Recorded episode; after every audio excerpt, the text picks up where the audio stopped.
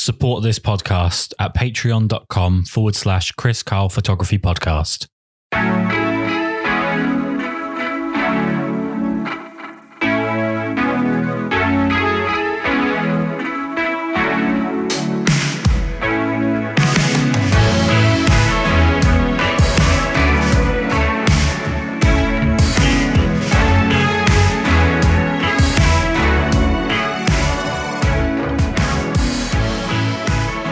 Groundbreaking moment for the podcast in the sense that we have an Emmy Award winner uh, with us. But we got to start off by framing how you found photography and what gave you your start in photography. So, what was it that drew you to photography in the first place?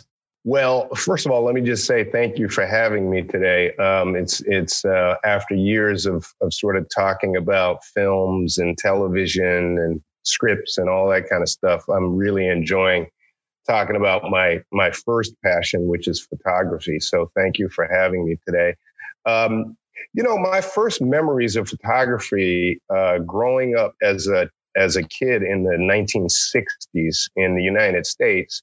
Um, you know, it, it, probably the 60s was probably one of the most pivotal uh, decades in American history. You know, with the civil rights movement and the Vietnam War and uh, you know, uh, the the awful assassinations of John Kennedy and and Martin Luther King, and and then topped off with uh, the assassination of, of Robert F. Kennedy.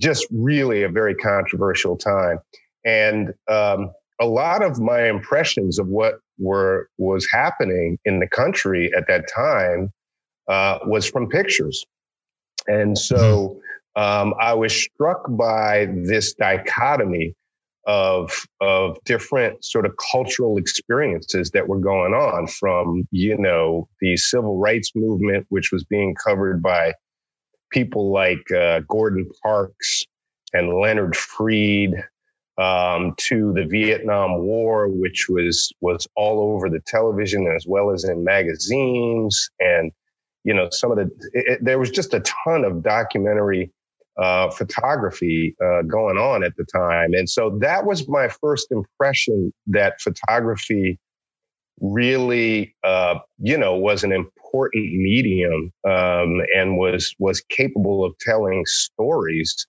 in a way that um, that I had never really experienced on that level. I mean, obviously, children's books and, and pictures and those things are a lot different than what was happening. And I was really compelled by that. Um, and uh, you know, I sort of absorbed it. Um, I, I, did not start shooting uh, until 1971 or 72, I think, and right. um, I was down south in Louisiana doing a, a film called Sounder, and um, we. Uh, somebody, the wardrobe department was using a Polaroid to uh, to take pictures of the cast um, in their in their wardrobe. And so, you know, I was like, I was really, you know, talk about instant gratification. That was what was so fascinating about Polaroids at the time. And so that's when I that was my first camera, and that's when I started to really sort of get into it and just just just be be really aware of my own photography. Um, so that's where it started. That's how it started. I, have read that you've described photography as being therapeutic. Um, how so? Well, I think that um, certainly now, I mean, I can speak more to, um, you know, how I've sort of evolved as a photographer. And, you know, I come from uh, um, a career, um, a long career, uh, thankfully. I was very fortunate to sort of start out as an actor um, in the business. My father, Robert Hooks, uh, is retired now, but he was an actor, and I followed in his footsteps when I was nine years old. So, for roughly a half a century or more, I have been involved in the family of making film and television, uh, which is a very large family. Um, and so, certainly as a director, um, you know, as things sort of progressed, uh, more and more people got involved in the process of, of of making that product. And so, what I find now um, is the beauty of you know photography is I go out and it's just me. It's just me and my camera, and no one else is standing behind me to sort of second guess uh, what I'm shooting or what I see. It's a single experience. And so coming from the crowded world of film and television, where there are so many people with, with input, uh, to a, a singular vision finally just seems like a godsend. And um, I enjoy it immensely. Um, you know, just going out with my cameras and, and, and exploring uh, for stories and special moments and special light and all of those kind of things that make up photography. Is it the case that you're using the sort of the solemn independence of photography to offset the larger productions? And then does that work conversely where you enjoy having more people around when you then go back to working in larger productions? Um, you know, I well, I retired in January, so there's there's there's it's only working one way now, and I think that's part right. of the therapy as well. That um, you know, I finally graduated to the part of my life where I get to enjoy this now full time. Um, but you know, that was that was six months ago. So you know, I can tell you that you know they were they were some synonymous, um, you know, in a lot of lot of lot of creative ways. Um, they did sort of work. Um, one impacted the other um, in in in both directions. I mean, obviously, working with um, cinematographers over the years, you know, my my eye has been trained to see light um, and and to to uh, you know composition and all of the elements that make up a really compelling frame. Uh, that's not to say that I always wind up achieving that, but that's the goal. um, and so that certainly helped my photography. Um, and then uh, conversely, and interestingly enough, you know, uh, I also came up during the time of everything going from 35 millimeter film to the digital world. And so right.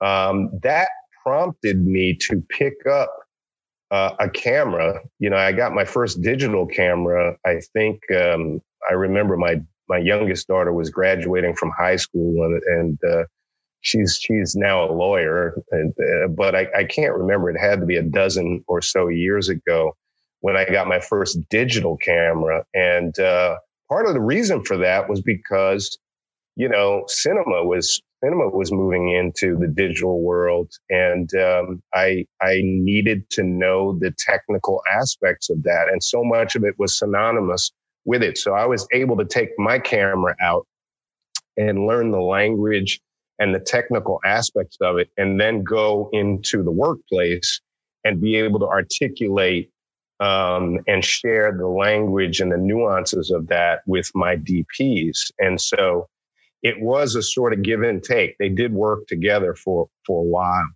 Um, but I always enjoyed the singularity of being out with a camera and just uh, sort of seeing the world through my own eye without any real uh, immediate influence or input from someone else. Looking at your work, especially the black and white images that you produce, it seems that you are very invested in silhouette and very sharp shadows. Um, is this something that you've like intentionally planned out, or is it just more happenstance in the fact that it's sort of geographical with the light that you're seeing every day? Yeah, I think um, uh, you're absolutely right. I, I, think one of the reasons why I really enjoy black and white, and, and that evolved as well. Um, but uh, it, it, it, I think it started out as happenstance. I, um, I, I, think that, you know, I, as I said, I, I learned to sort of see light. And I'll never forget, I had a conversation with another photographer friend of mine, and he said something once that, you know, sounded like crazy. But then when I, when I started to realize what he was saying and started to experience it, it made sense. And he said, you have to learn to see light. And um, and I thought, well, that's preposterous. Of course you do.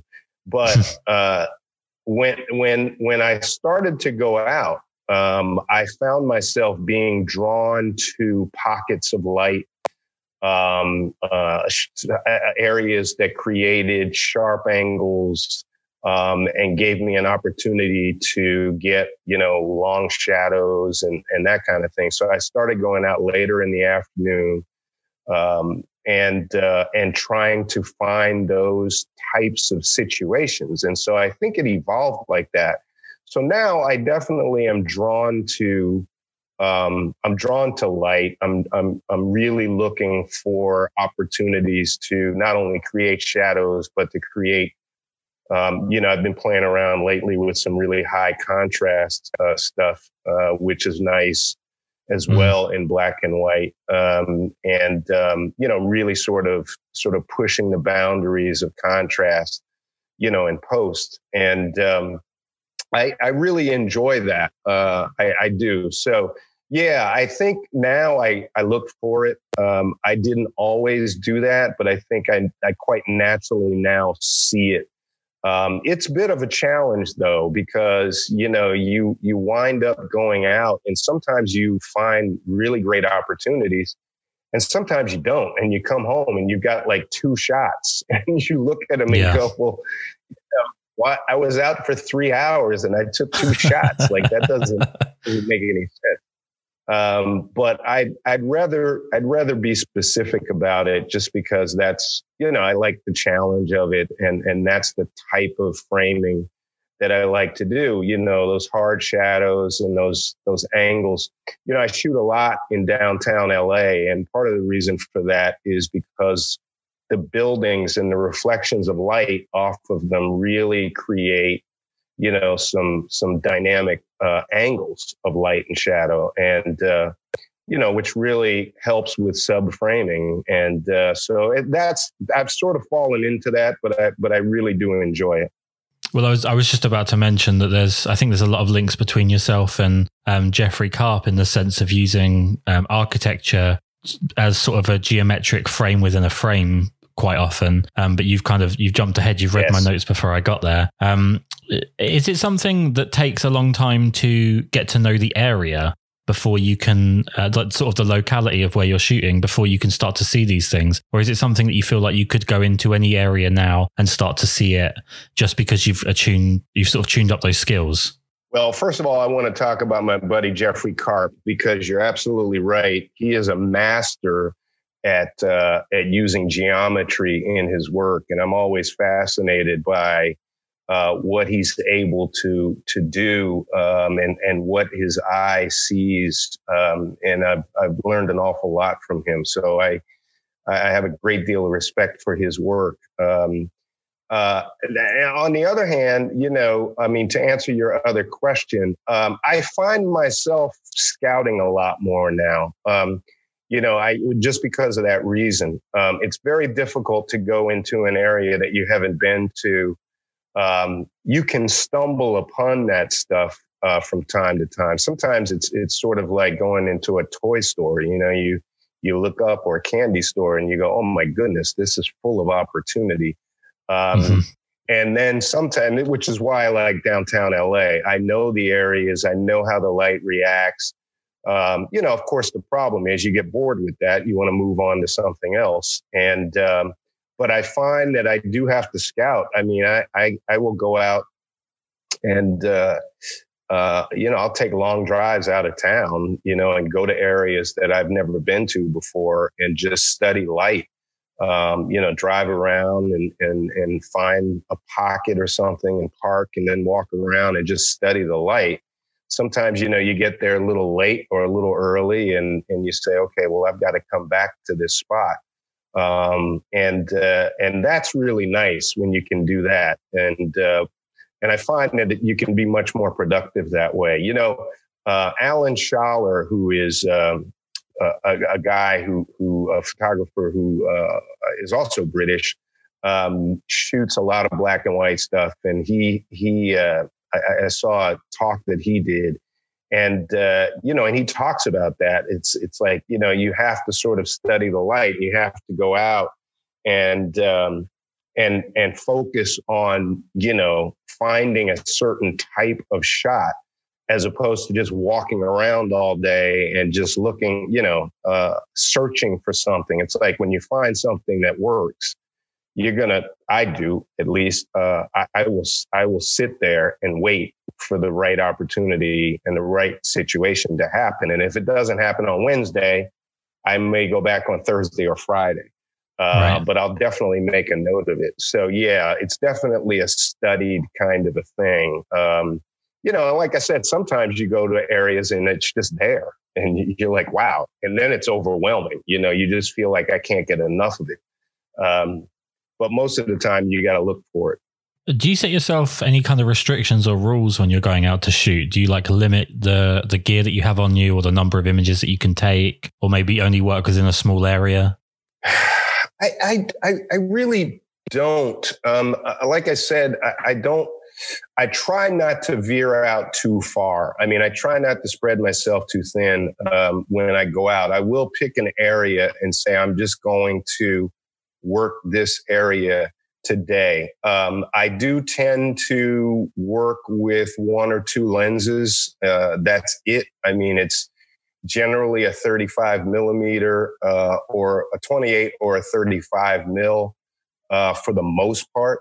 Um, uh, uh, but I don't, other than that, I don't really have a lot of hard, fast rules. Um, uh, I, I, think it's just a matter of preference more so than rules. I know what I like, and um, I I sort of go more toward those tendencies. Um, so, I, but I don't I don't really have rules. I mean, I, I don't have this thing where it's like I'm only going to take you know 10 shots today or i'm only going i've done exercises like that you know when when i've really sort of gotten into a creative block and you're you know, I've I've gotten out, you know, my photographer's handbook and and and looked at, you know, some some exercises that really sort of help you um, get out of that that creative funk, if you will. Uh, but generally, no, I don't. I don't have a lot of rules. I I don't. Um, you know, I'm not one of these sort of spray and pray guys, as they call it. I'm right. not looking for you know, I don't put it on automatic and just sort of, you know, I do zone focus, but I mean, the reality is that I'm looking for frames more yep. than I am, you know. Now, that's not to say that, you know, somebody comes down the street with, you know, the perfect outfit and the, the red, you know, umbrella or, you know, the wild hair or whatever the deal is. I may look for a frame there, but no, I, I really don't don't have any rules. I think I've just narrowed down what my preferences are. And I think, as you pointed out, you see that in the work. I mean, I, I, I predominantly shoot black and white. I have for for a long time, and I see the world that way. And uh, but I've learned to slow it all down. So uh, no, I wouldn't say I have too many rules, just preferences. So to sort of bring this in from my perspective, I'm a primarily a portrait photographer and I'm trying to sort of learn street photography and something that I'm seeing more and more is that street photographers shy away from the portrait side of things quite often. And you don't. You kind of buck that trend. Yeah. Um, what about portraits is it that you enjoy?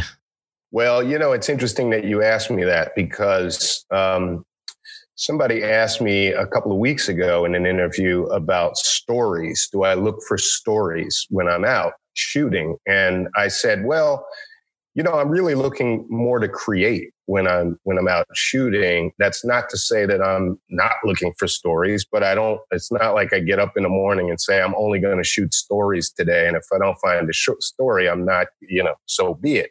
I'm looking yeah. for whatever it is. Um, but the point of the matter is, is that what I find is that I've always had a strong connection with people. I've always been a people person. I've enjoyed talking to people.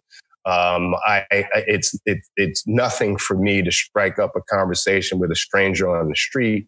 Um, I've always been like that, and so what? The reason why I'm able to bridge that gap, I think, and the reason why I like to shoot portraits as well as street photography is that I find my stories in the people that I shoot.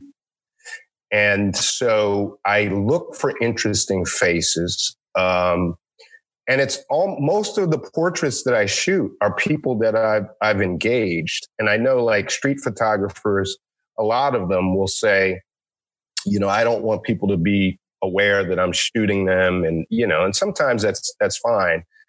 I'm kind of the opposite, where uh, if if if I strike up a conversation, if I see someone that looks interesting or they're doing something interesting, and I I, I think that it would translate to a really good portrait, you know, I, I will. I have no problem with engaging them and and and telling them, you know, hey, you, you know, you look fantastically dressed today, or you know, I love that hat and those glasses. Do you mind if you know, I take a, a couple right. of portraits of you while you're doing that.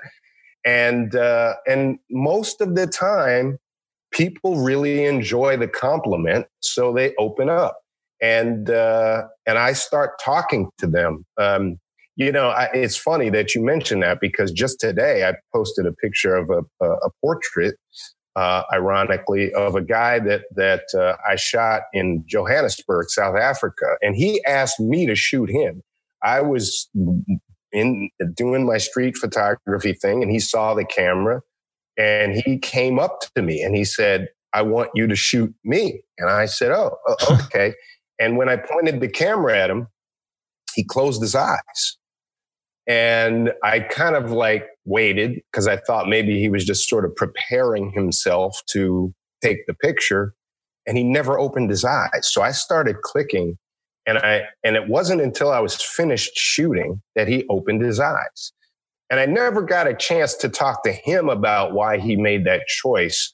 But I right. remember someone else telling me that, you know, there's so much spirituality in various cultures about connecting, you know, being photographed and or connecting with the person that is looking at you.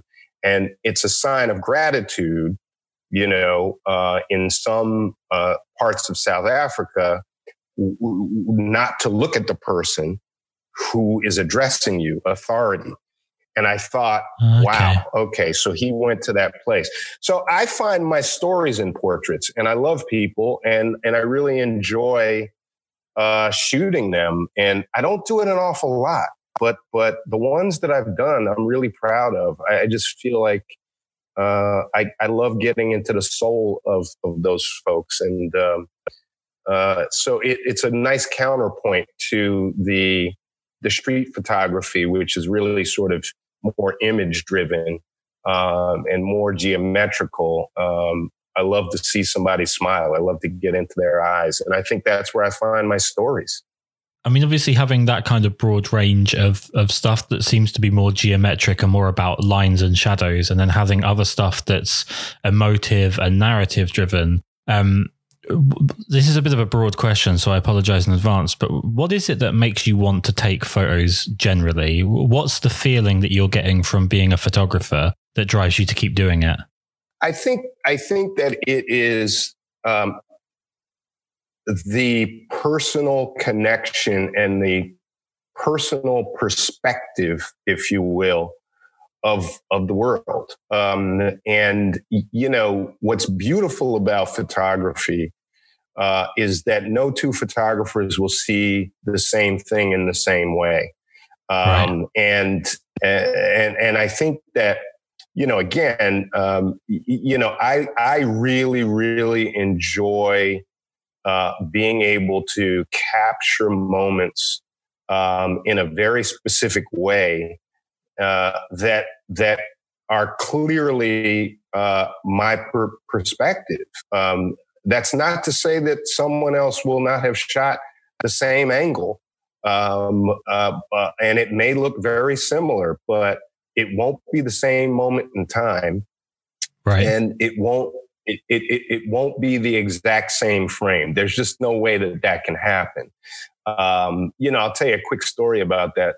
I, I frequently go out with a friend of mine uh, to shoot together, and we were in Venice Beach one Sunday afternoon, and we came upon uh, these handball courts, and there was a gentleman there, sort of with a basketball, and he was practicing his shot and dribble, but there was no there was there was no no basketball net. There was it was it was a handball court, but it was gorgeous. The the palm tree shadows were across the court, and it was late afternoon, and both of us were attracted to this. We're like, wow, okay, we have to shoot this. So we kind of surrounded it and we both shot it. And then a few minutes later, after we had we were done, we were walking away. And he said to me, he goes, Wow, he says, that was great, wasn't it? And I said, Yeah. He said, uh, You know, it was really interesting how that guy's shirt uh, matched the color of the handball court. And I said, right. What are you talking about? And, uh, and, and he said, You didn't see that? And I said, No, what I saw was the shadows. I mean, it was a black and white frame, man. I don't know what you're talking about. So we were shooting the exact same thing with an entirely different perspective. I mean, I never even noticed the color of the guy's shirt. He never really thought about it from a black and white standpoint.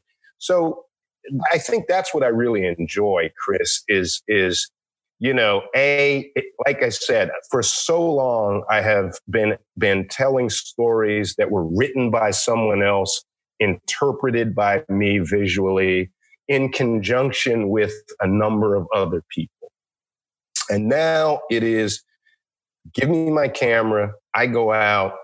I shoot what I see the way I see it. No questions asked, no second guessing. People appreciate it or they don't. Um, but it's it's my perspective of the world, and and that's very satisfying to me. I mean, it's particularly satisfying when people embrace it. Um, but it the, the the very nature the doing of it for me and the process of a singular vision is so satisfying for me. I mean you've mentioned um, the the ability to show your own perspective there. And with the I, I think it's probably fair to say the distrust of of sort of mainstream media has never been higher. And the um the amount of people that are out doing street photography has probably also never been higher if, if if you're sort of discounting photojournalists as being part of the media. Do you think it's important right now um, that people understand the the weight of street photography and how much it's documenting sort of the huge changes that we're current, currently going through as a way to show individual perspectives as opposed to what used to be the case which was we focused entirely on what we were given by the media I think absolutely. I think I think that um, you're you're you could, what you said couldn't be more true. Um, you know, now that that everyone has a camera in their cell phone, um, and everybody has the ability to shoot video, we can see how it's changed the world. Um, and I think that you know the younger generation who may not ha- be aware of the history of street photography or the history of photography, period uh, suddenly have cameras in their hands and they realize that they are documenting change. Yeah. And I think that that is so incredibly important uh, for all of us because, uh, in a sense, you know, they're all now depending on you know the the event, and we certainly have had enough events um, to be to stories, if you will, slash events to be covered this year um, yeah. and we're only halfway through the year. Um, you know, they they we've turned cell phones have turned everybody into photojournalists, and you know, you just think about the impact of that it has had for the past decade and continues to have on the world. So yes, I I think it's very very important, and I think everybody is now starting to understand um, that you know when you are out documenting events, um, it forces people to see it. And now we have the ability to have so many different perspectives. You know, I had a chance to uh, I had a chance to meet Nick Ut, um, who was a famous Vietnam War photographer. Um, a few months back, um, and and I don't know if you remember Nick Ut, but Nick shot this very famous photograph of this this young Vietnamese naked girl on this this, this oh, yeah, yeah, torn yeah, road. Yep. Um, just sort of walking towards his camera, and um, you know, and he was he was telling me that you know there were there were there were only two two other photographers that were out there with him. And he said the only reason he got that shot was because the other guy had to reload his camera and so he wound up getting this this award winning shot while the other guy was reloading. So, but the point is, think about there were only a number of photographers who were embedded in the Vietnam War um, and and that conflict, as well as the civil rights movement. And, and, I'm talking mainly about events in the United States right now. But I mean, I certainly can think back to Tiananmen Square and and and other places most recently where you know had it not been for cell phone pictures and or video we would have been relegated to um, not only mainstream media, but we would have been relegated to authoritarian state uh, driven propaganda only. And so the importance of what's happening right now, I think, cannot be underlined. Um, it cannot be stated, uh, understated, I guess is what I'm trying to say. So, yeah. you know, I'm really, really happy for that. Um, and uh, you know, I have not been able to get out and cover the um, the protest here. Uh, I'm immunocompromised, so I can't can't still.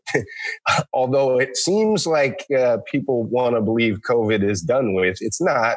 Uh, and so it's I've had to avoid that, but I'm really, really been I've been very supportive of the people that are out there documenting it because it's so important.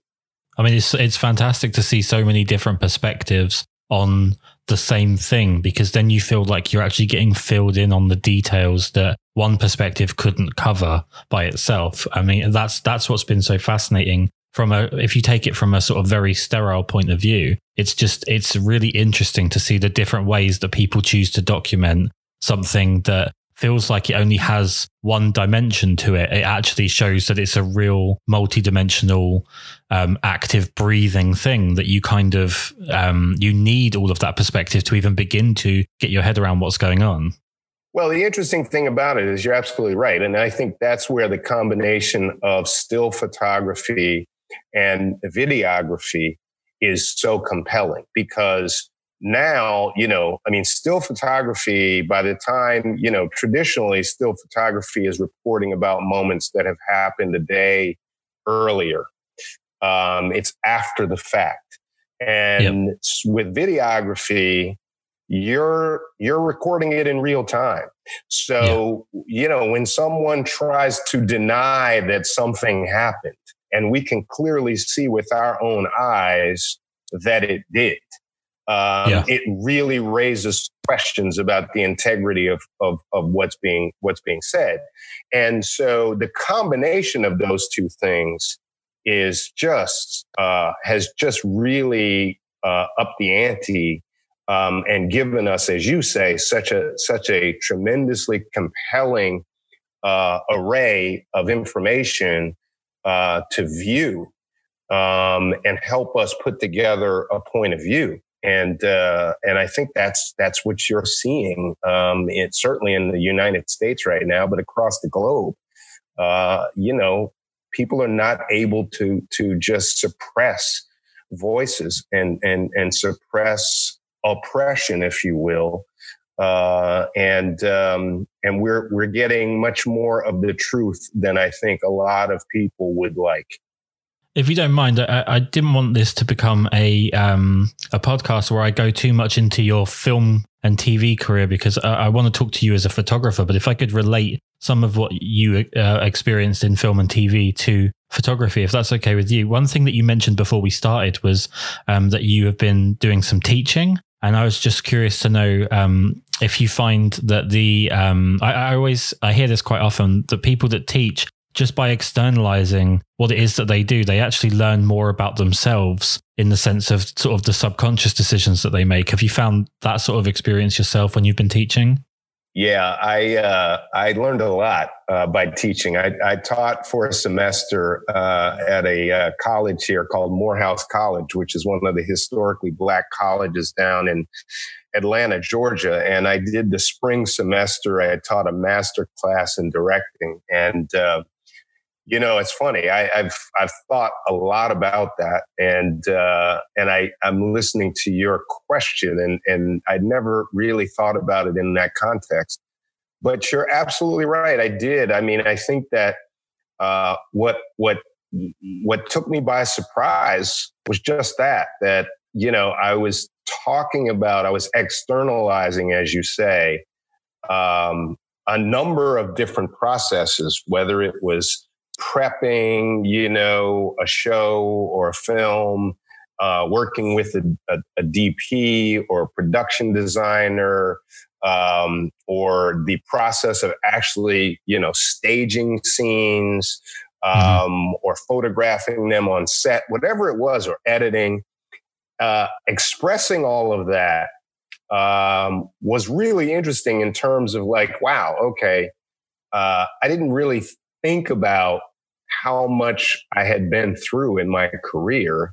It just was sort of on automatic at a certain point. You know, you don't really think about how much information you've accumulated until you start to express it, you know, to a group of young, sort of fascinated, you know, teenagers or students, yeah. as it were. But yeah, I was I was really blown away by that, um, and it and it did teach me a lot about you know my priorities. Now, remember, keep keep in mind that I also was going through this during a period of time. I had just retired uh, in January, and literally ten days later, I was teaching my first class. So I, I was really in a in a huge transition uh, uh, uh place, and um, and so I was thinking an awful lot about what I wanted to do, whether or not teaching was going to be, you know, my next move or what. I didn't know. Um, and I did enjoy it. Uh, but in a weird way, you know, it also made me once again appreciate, you know, the ability to go out on my own and shoot because, you know, having managed, you know, productions, and production executives and crews and actors, mm-hmm. writers for all those years, I found myself, you know, now managing administrators and and kids who, you know, were late for class or, you know, didn't get the assignment. And, you know, I was like, okay, well, wait a minute. I don't know if I want to really be doing this.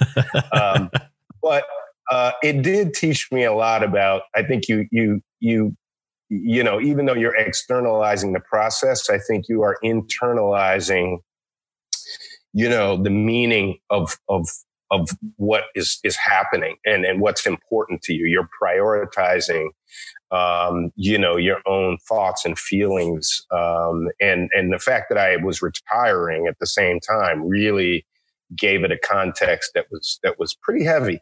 Um, so I'm glad I survived it. I can tell you that much. Um, I, am still glad I retired, uh, but it was it was very cathartic. I have to say.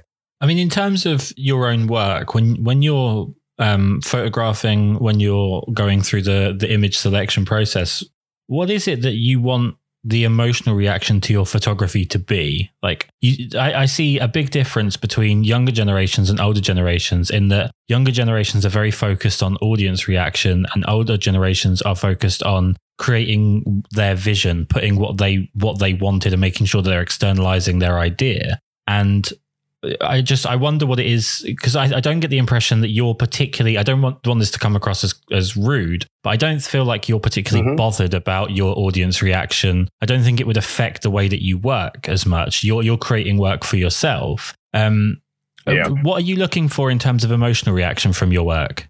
Well, I, I listen. I think I think you're right. I mean, I'm not you know, I am not, of course, you know, you want people to respond to your work positively. And, um, uh, you know, so, so you do get sort of caught up in the whole, uh, Instagram of it all, which has to be managed. Um, the expectations have to be managed because it's very easy to fall into the trap of, you know, well, I didn't get as many likes on this picture. I thought it was a much better picture than than, than the response that I got, and you know and and that is that is clearly a trap i mean that's the that's the dopamine you know machine that we all carry yeah. around in our in our pockets that you know we get addicted to so i think you have to separate you know the work um, from that it's always nice but you, know I, I really try to focus on the work um, and you know, again,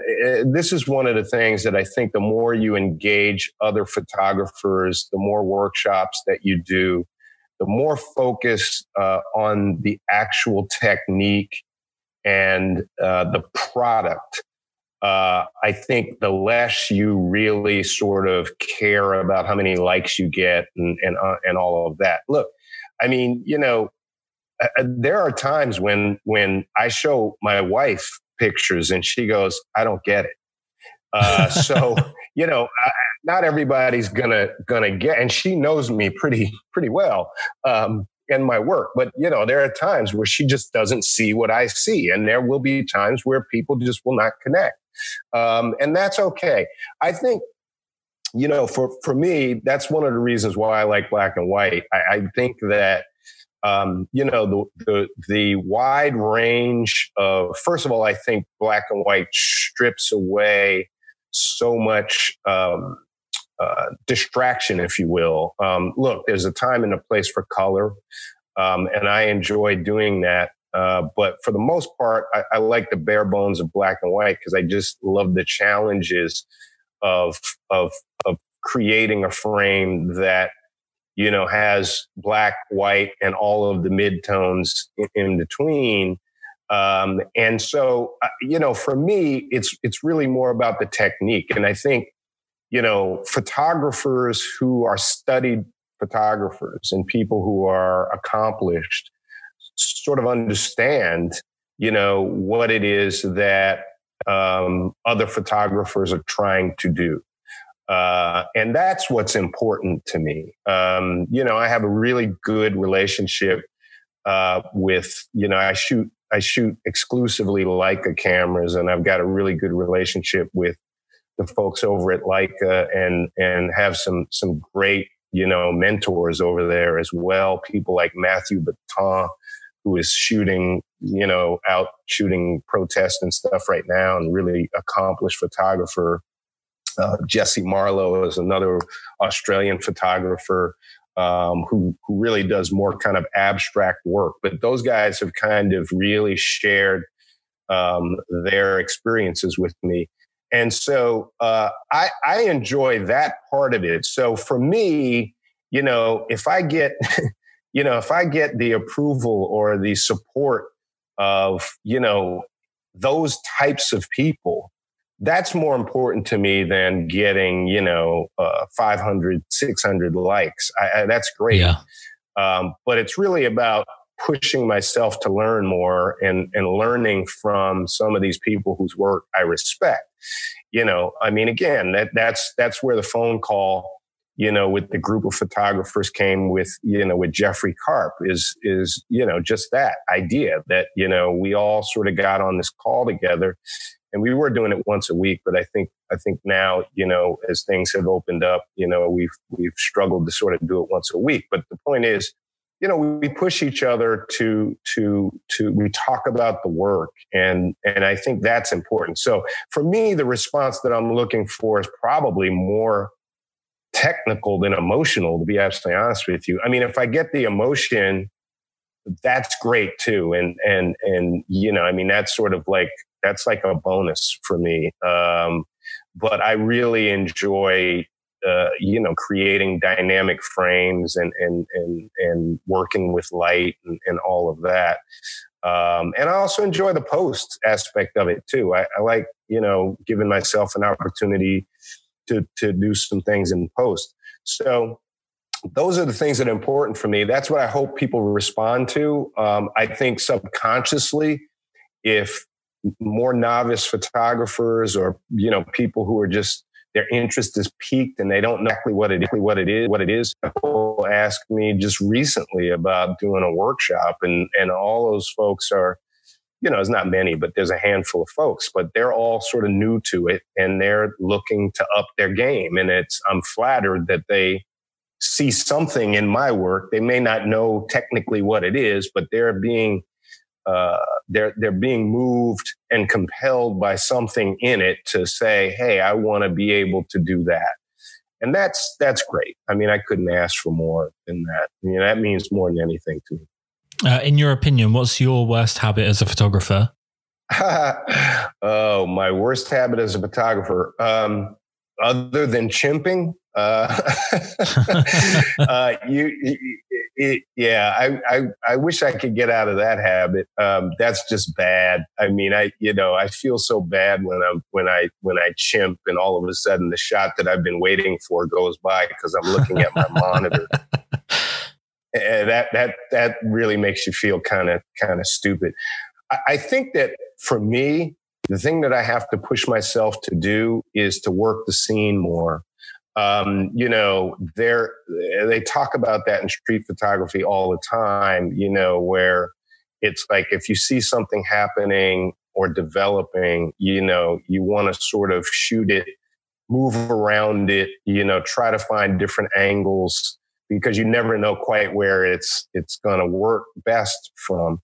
Um, and I I just have a tendency to get stuck sometimes, um, and that that has to do with my desire to create a very specific frame. Um, but that's sort of how I am about life. I, I, you know, I see something specific and I will stay with that until I execute that. And sometimes I will miss out on another great shot because I've been studying that one angle for too long. So that's something I have to constantly push myself to do um, is to is to you know to to shoot it and then move around it. You can always come back to that, but I tend to find an angle and then I wait, um, which is not terribly bad. It's just that you know uh, sometimes you go, oh, I see, I should have been over there, but it's too late um, to do it because the light changed or I'll see somebody else having shot that same area and I'll go, wow, I was just there and I didn't even see that.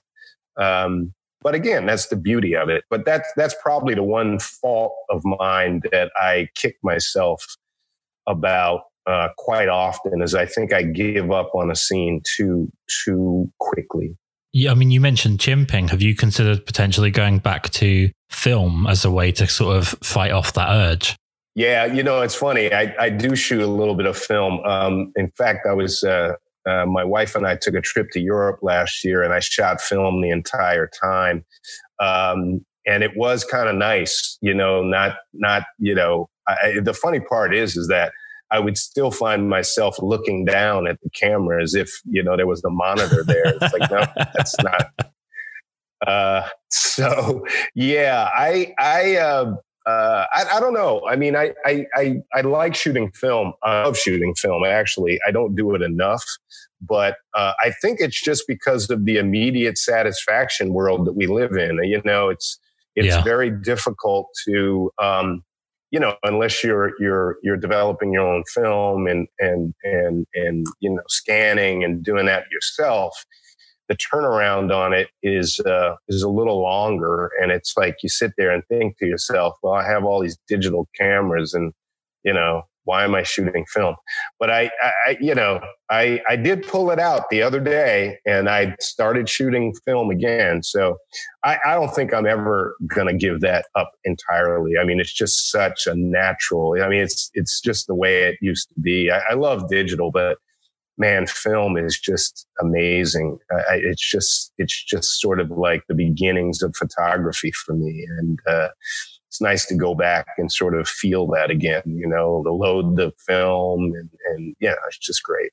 I generally try on the podcast not to talk too much about gear because I think, especially um, photographers in their earlier stages of development, are sort of bombarded with adverts and um, people that are ambassadors for brands and whatnot constantly pushing new products on them. But um, one thing right. I'd like to ask you, because you, you've mentioned right. Leica, and having personally never photographed using a Leica camera, um, I hear a lot of things um, that people who use Leica say about them. What is it about Leica cameras that's so great? Well, I've been using them now for about uh, going on four years, I think. And uh, I think, you know, uh, uh, uh, the simplicity was the first thing that um, when I got my first one was was uh, impressive to me, and it felt very comfortable. It was, you know, it was weighty. Um, you know, it's it's it doesn't have a lot of bells and whistles on it. It's it's it's sort of like down to the basics again. Um, you know, it's a rangefinder, which was reminiscent of the very first camera I ever had, yep. which was not a Leica, it was a Yashica um, that I was shooting back in the early 70s. And uh, I do believe that that camera was uh, was a rangefinder, and um, I don't want to go into great detail about the rangefinders, but it's sort of like when you go to to the optometrist and they give you the eye test and they tell you to, you know, tell me when the two lines match up, and and that's basically how the rangefinders work. Um, but you know, obviously the optics um, are really stellar. Um, the images are just so clean. The lenses are superior.